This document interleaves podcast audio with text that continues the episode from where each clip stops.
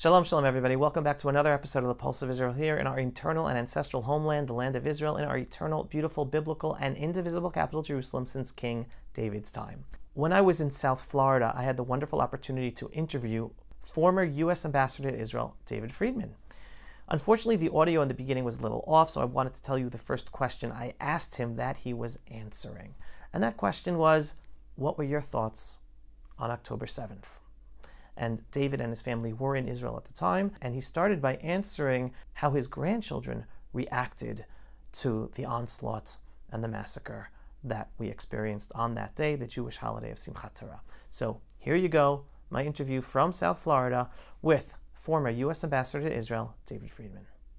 People in the world that want to kill us. You know, uh, first time they were old enough to really appreciate what was happening and couldn't understand why are people indiscriminately shooting rockets that could, you know, that could end up killing people who they've never met, they don't know. I mean, uh, how much could they hate us if they want to kill us without even knowing us? And uh, you know, that's from a 12-year-old girl. You know, and it's a shame that you have to even have that conversation, let alone experience and experience it in real time. Um, then, you know, you know, as uh, uh, had time to reflect, I mean, uh, answering your question, um, look, I, I'm, I'm obviously um, you know, deeply uh, frustrated and disappointed at how the world has changed in the last three years. And, you know, with the benefit of hindsight, and I, I actually think this was all easily predictable, um, uh, you know, this began, you know, I, as I tell people, you know, um, when we got out of the JCPOA, Iran did not immediately begin to enrich uranium. They began to enrich uranium after we lost the election. You know, that's hmm. when they began. And so it began to be predictable from then that we were getting weaker and weaker and weaker, and enemies were getting stronger and stronger and stronger, and uh, and their hatred for us was certainly not abating, you know. And so uh, one could not predict any particular, you know, catastrophic catastrophic event. Certainly nothing like this.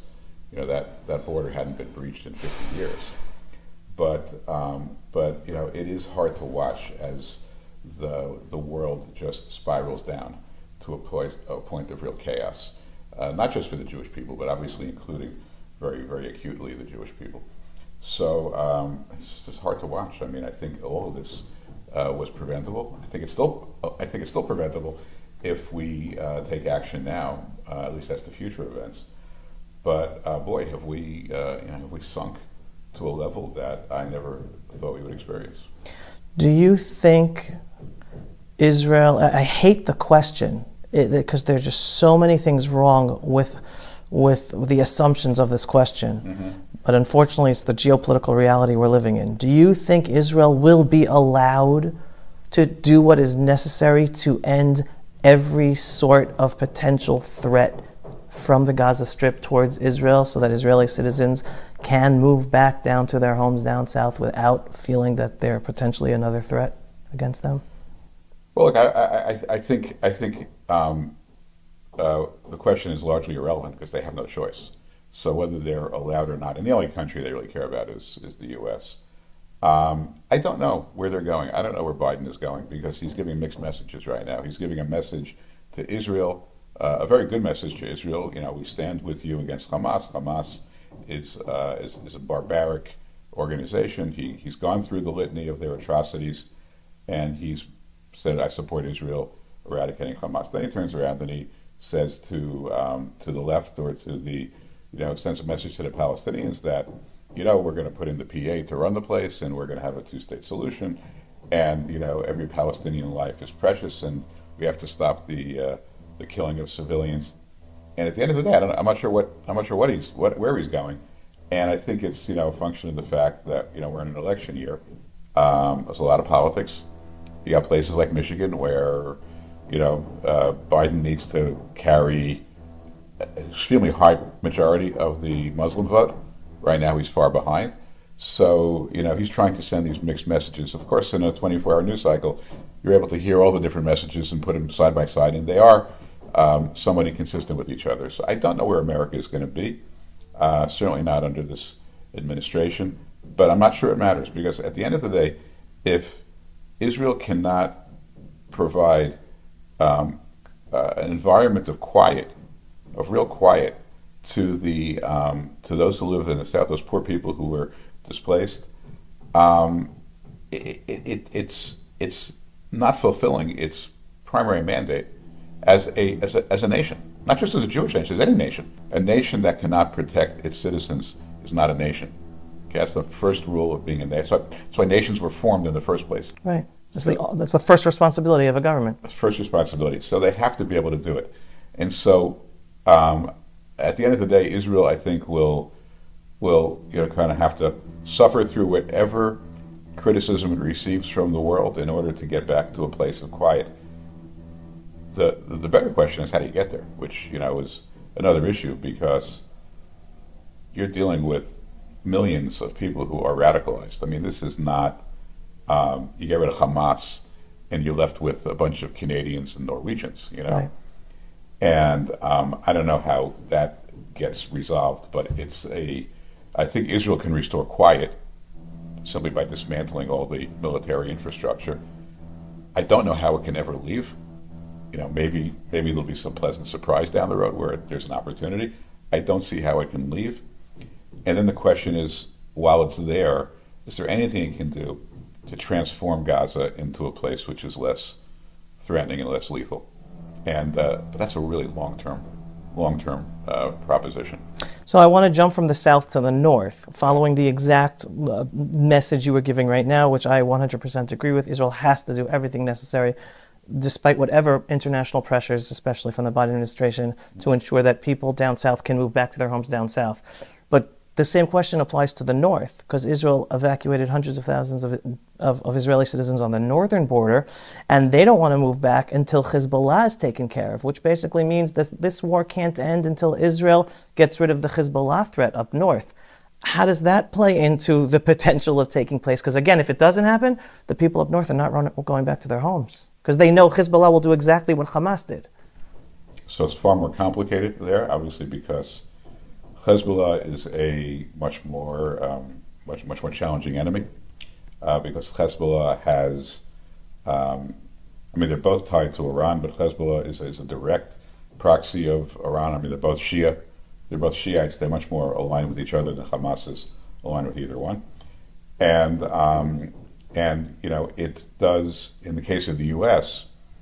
implicate potentially yet another war where the United States actually will will, will need to, to get involved. Uh, my own view is that I think this is this is again you have to be a real real kind of starry-eyed optimist to think this will get better with time. And I think that you know Israel is prepared, and I think that if there is uh, a way to, um, to, to, to end the, the reign of Hezbollah, it should be considered. It, it, but it is it is a war on a different scale with um, more players uh, that potentially could you know, expand greatly. And and I, I don't want to I don't want to be flippant about it. You know, I mean, obviously we don't like to wipe out Hezbollah. The, the one thing I would say to you though about Hezbollah, which I think is a little bit different than Hamas, is this: um, because of Hezbollah's strength, um, Israel's not going to go. Uh, if there's a real war, Israel's not going tit for tat with Hezbollah. I mean, you know, uh, Hezbollah has precision-guided weapons that can really strike at the core of some of Israel's most important assets. Every asset of Israel, basically. And, and, and Lebanon doesn't have any assets, right? That are that are comparable, you know. So it's it's it's you know Hezbollah has a has a significant advantage, and Israel will be under tremendous pressure, and Hezbollah knows this to end the war as quickly, decisively, and, and, and brutally as possible. So I think what you're looking at is a circumstance where, you know, I know this is rhetoric, but it has some truth to it that it, you know, Lebanon will be bombed back into the Stone Age. So what does that? Where does that leave Hezbollah at that point? You know, Hezbollah right now is, is very strong. They have control over Lebanon. They have um, the ability to threaten Israel, which they do f- frequently. Every day right now. But but it is to a certain extent kind of a one-shot deal because once they go from threatening to fighting, okay, they're going to get set back 20 years, and then what do they do? Um, they're not going to destroy Israel. They're going to hurt Israel. Israel's going to hurt them much, much worse. And then, you know, from the perspective of Iran, who's kind of running the show here, is Iran any better off? And what have they achieved?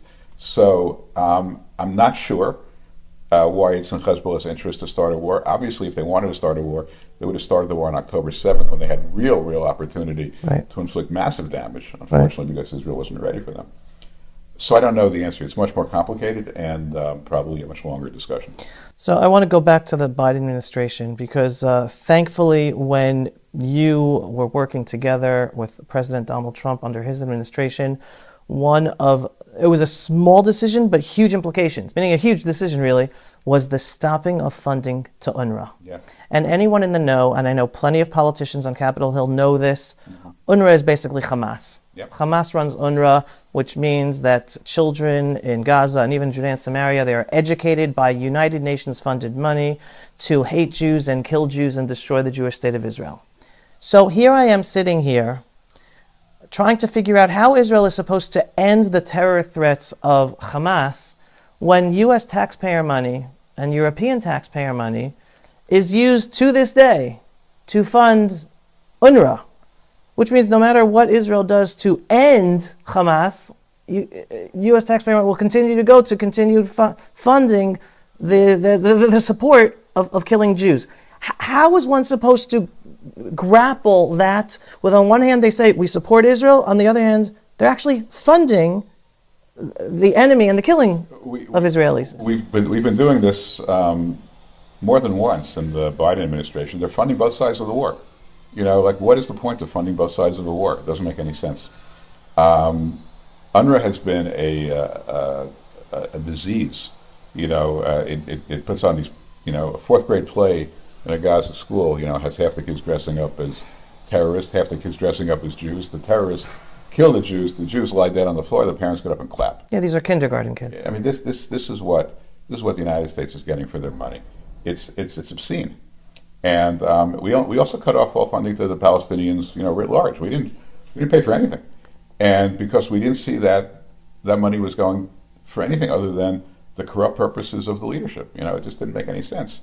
Um, I, I, look, I hope that policy changes. I, I can guarantee you it'll change with in a Republican administration. But um, you know, th- there are these. Uh, look, if there's if you could if you could kind of boil down the philosophical differences between you know the way we look at the world and the way you know our friends who are Democrats look at the world. They think you can solve problems with money, and they think that you could turn people from being evil to being you know not evil by being nice to them and giving them money. Okay, and, and we know that that's just not true. We could give, you know, the Palestinian people are the most indulged and coddled people in the entire world. Yeah, I come. They receive more international funding per capita than anyone else in the world. Has it done any good? I mean, it's done great for Suha Arafat. She's living on the Champs Elysees, you know, shopping every day. And Mahmoud Abbas and all of his children. Abbas and Ismail Haniyeh and uh, Khalid Mashal are living in, in the Four Seasons Hotel in Qatar with five, six billion dollars in net worth each. So it's great for them, but it doesn't do any good. And we just, you know, the, the liberal mentality is, you know, as long as we feel good, the results don't matter. So mm-hmm. we're going to virtue signal by sending money abroad to people that we think need it. And then it's not what they do with this up to them. We feel good. We've done our part. You know, and, and our view is, look, we're not going to spend tax, taxpayer money unless there's a discernible benefit. And in fact, not only was there no benefit, it was having exactly the opposite effect. So we have to end this addiction to throwing money at problems without demanding accountability. So I want to go now to the next geopolitical challenge for Israel, and in, terms of what I say, our hands being tied behind our back, because I am sure you're very familiar with the statement: you, you want to kill a snake, get to the head of the snake, yeah. right? Well, Qatar or Qatar, mm-hmm. as, as many Americans say, is a is a major funder of Hamas the funder sponsor of Al Jazeera, which spews total anti Semitic, anti Israel agenda, anti America agenda. Mm-hmm.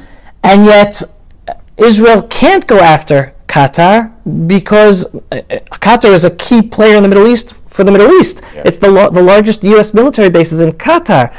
How is Israel supposed to stop the, the head of the snake in this type of geopolitical situation? Well, I would, I, will tell you the truth. I, mean, I would not argue that they're the head of the snake. I think that Iran is the head of the snake. That was my next question. I think Qatar is a is a country that likes to be on all sides of, of all issues. That's that's their approach. Here's what here's the way I've always looked at this when I was in office as well. Um, the, the, the most important player here in this whole conflict is Israel. Okay, it's not any of these other countries. It's Israel. It's Israel's ability to have a national consensus about what it has to do to protect its citizens and to execute on that plan. When it does that, okay, and it makes the case for it and it explains it, it'll have its enemies, okay, just like it always will. But it'll also have people who will understand it, and then it has to go and execute on a strategy. And and you know, I always say when Israel respects itself, the world will respect Israel. Amen. And we have to stop. I say we because I'm Jewish and deeply associated with Israel, even though I'm not an Israeli citizen. But we have to stop worrying about the world, and we have to stop worrying about our own citizens, our own people. We have to we have to respect their views. I'm not saying that we. I'm not saying we need to do a particular thing. I think we need to have the conversation. We need to raise it with the people. We need, people need to campaign on these types of issues. They need to select a government, and they need to execute on a cogent strategy where Israel will be safe. That's what mature countries do. And uh, 100% agreement with you, and I think you would agree with me as well that for the first time since my mature years, I believe only because this horrendous tragedy where you, today you have a situation where left wing Israelis are sounding more right wing than right wingers. Yeah. And it's only because this horrific tragedy has woken is, even left wing Israelis to wake up and realize, oh my God, we have this evil, barbaric people sitting amongst us. And Israelis realize it's not just in Gaza, it's Judea and Samaria, even Israeli Arab Muslim citizens. It's this new reality that finally there's this consensus to act like this. And now the challenge is, and correct me if I'm wrong, is Netanyahu in this government going to stand up and do everything that's necessary according to basically how you're talking right now? Look, I think again, I, I, I this was you know my my reaction uh, to this again in a very kind of macro sense was this: um, the government has lots of explaining to do. Okay, I mean, I'm not. None of us are really in a position right now to identify particular fault. It's all going to come out, and I'm it's not worth getting into right now. But the government writ large failed, failed the people of Israel.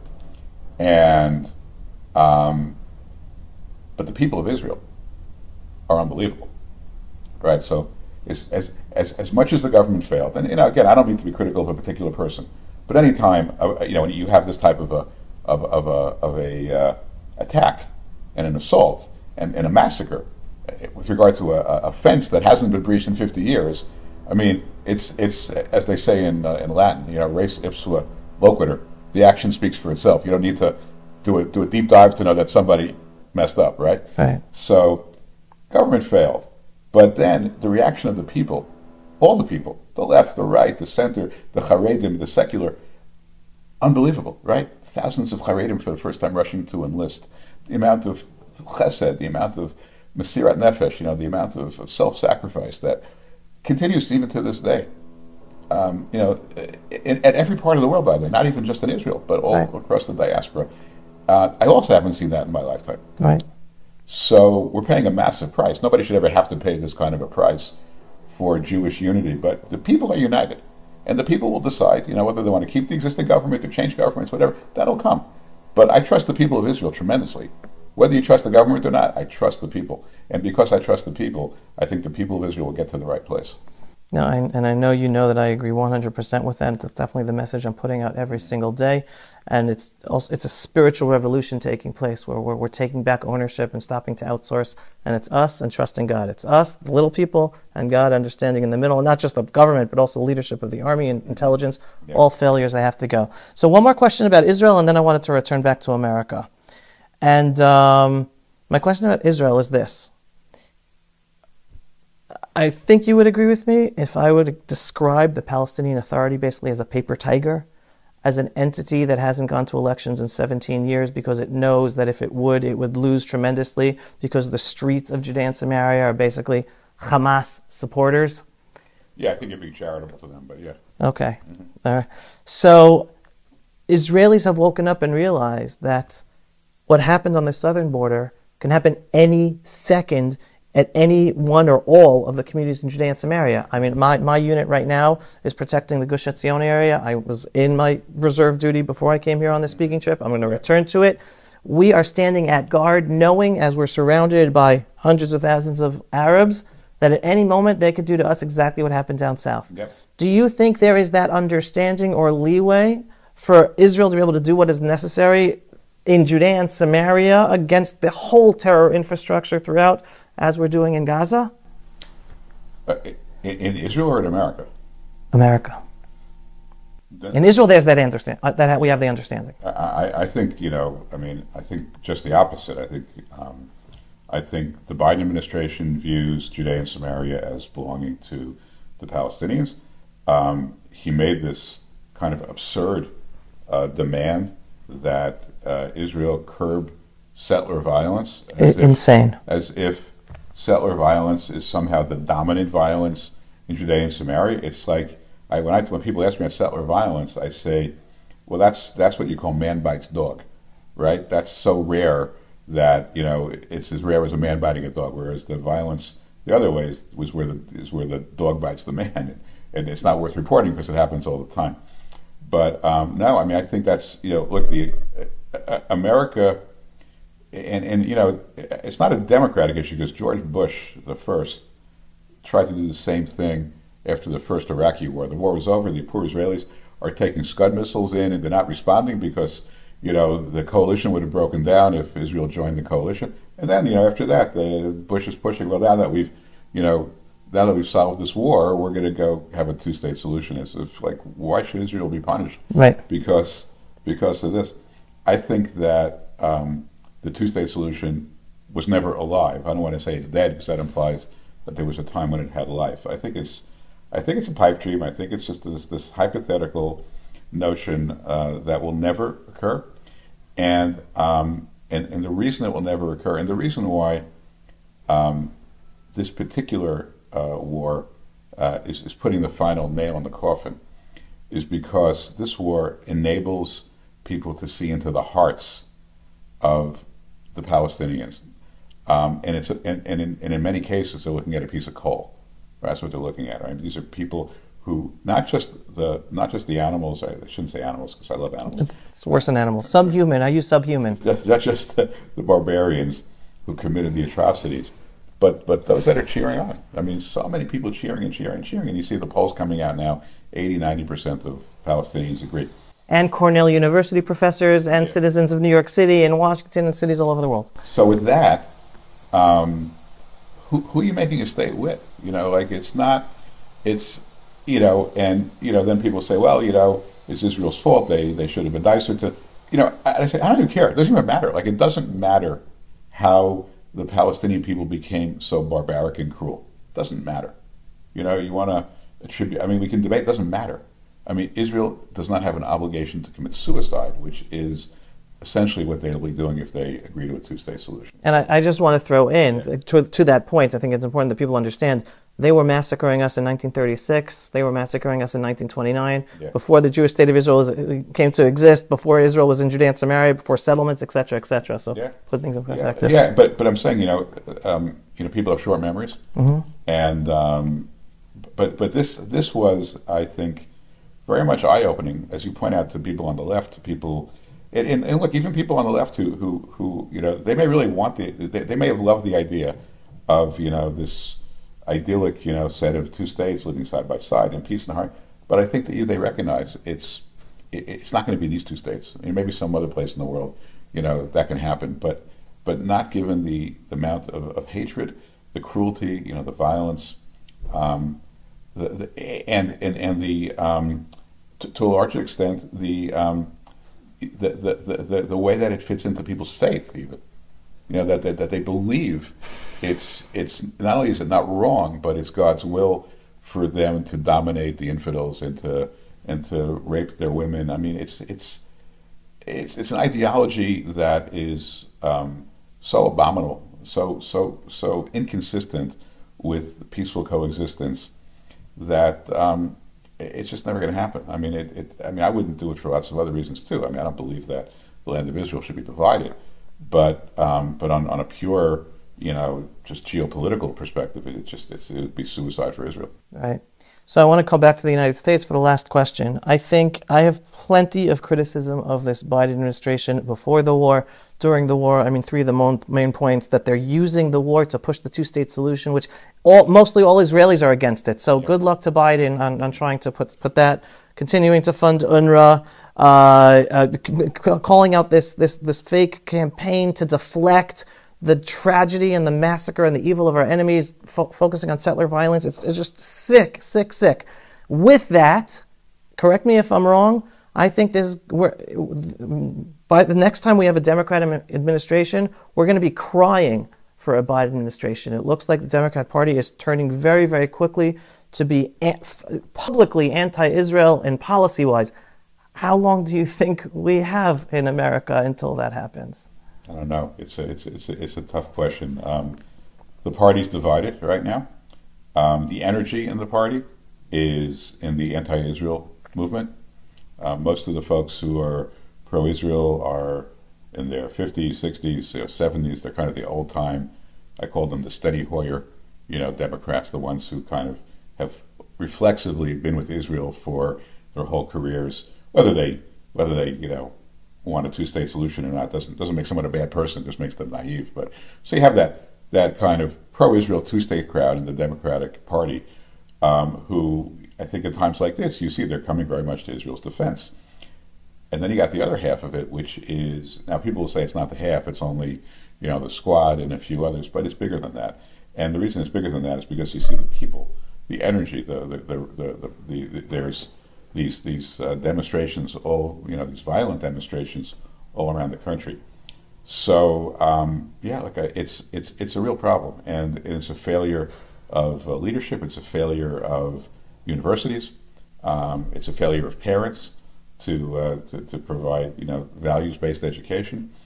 Um, you know, it's just um, it, it, it, signals to me um, a, a real risk that we'll see the end of the American empire which unfortunately in history every empire has an arc, you know, and uh, and ours looks like it's on the downslope right now. I, I hope I'm wrong. Um, I'll tell you something though, just you know, your your viewers, just to give you end on a on a positive note. So um, I was on Fox News. Um, I'm almost every day on Fox News, but I was on Fox News last week, and right after the after the it aired, I get a call from my my, my good friend Mike Pence, who I hadn't spoken to in a few months. And, you know, he calls me and says, just so you know, Fox, I was thinking if you wanted to say hello. I said, well, it's great to hear from you. I said to him, you know, um, I, I, I, don't know that I'm really achieving anything. I'm kind of preaching to the choir on Fox News. I don't know if I'm changing anybody's mind. And he said to me, let me just tell you something. He said, you know, you know New York, you know, you know Washington, maybe you know California, um, uh, but I know the whole country says, I know the country better than you, a lot better than you. I know everything in between. And I've been to every one of these states, and I've campaigned in every one of these states, and I know the people in every one of these states. And America is with Israel. Don't, don't, don't, don't think for a second it's not. It's not, you know, 55, 45, or 60, 40. He says it's like 90, 10. Wow. He said, don't, don't, don't give up. I mean, the country is with you. It's just that all the noise on the coasts, just like, you know, you know, you, you know, the, the, the news is dominated by the tent cities on the coasts and the, the shoplifting on the coast. But the people of America are good people. They love Israel. They support Israel. They know they have the right values, and um, and don't give up. And I really appreciated the call. And and he and he's absolutely right. He does know America much better than me, and uh, and I hope he's right. I said, "Don't I hope you're right." I think he's right, but you know, uh, time will tell. But um, th- there is a whole America out there that we don't see, and uh, good, fine people with good values uh, God believing people, uh, people who believe that, uh, many people believe that the land of Israel was given to the Jewish people, you know, through God's covenants with Abraham, Isaac, and Jacob. I mean, there, there are a lot of good people still out there, and um, uh, I think it's too soon to give up on America. Final, final question. Please, God, there is voted in a Republican administration. Are we going to be blessed with the involvement of David Friedman once again? Uh, I, I, would I would privilege to be involved. Sure, I uh, look. I, I think America at its best is is very much part of God's covenant. I think you know when we do our best and we project the right values and we stand with Israel, I think we're we're partners. We're really partners in God's plans, and I hope that uh, I get that opportunity to serve again. U.S. Foreign Ambassador David Friedman to Israel. Thank you so, so much for everything you did, everything you continue to do. Thank you. Thanks, Avi. Everyone, I hope you enjoyed today's episode, all the insights from someone who had a front seat, and maybe we'll have a front seat again. In the meantime, he has the front seat as a Jew and someone very, very deeply committed to the Jewish people and the Jewish state of Israel. Thank you so much for joining us for another episode of the Pulse of Israel. If you are not yet a subscriber, go pulseofisrael.com, click to subscribe. And if you like this episode and you want to help us get it seen by many more people, click on the donate button on pulseofisrael.com. In the meantime, signing off from beautiful sunny Southern California, Southern Florida. Looking forward to seeing you all back in the beautiful ancestral homelands of the Jewish people and in Jerusalem, David. Amen. Shana Babu Shalom. Amen. Shalom, everyone. Pulse of Israel, frontline videos from the Holy Land. Support our work by donating today.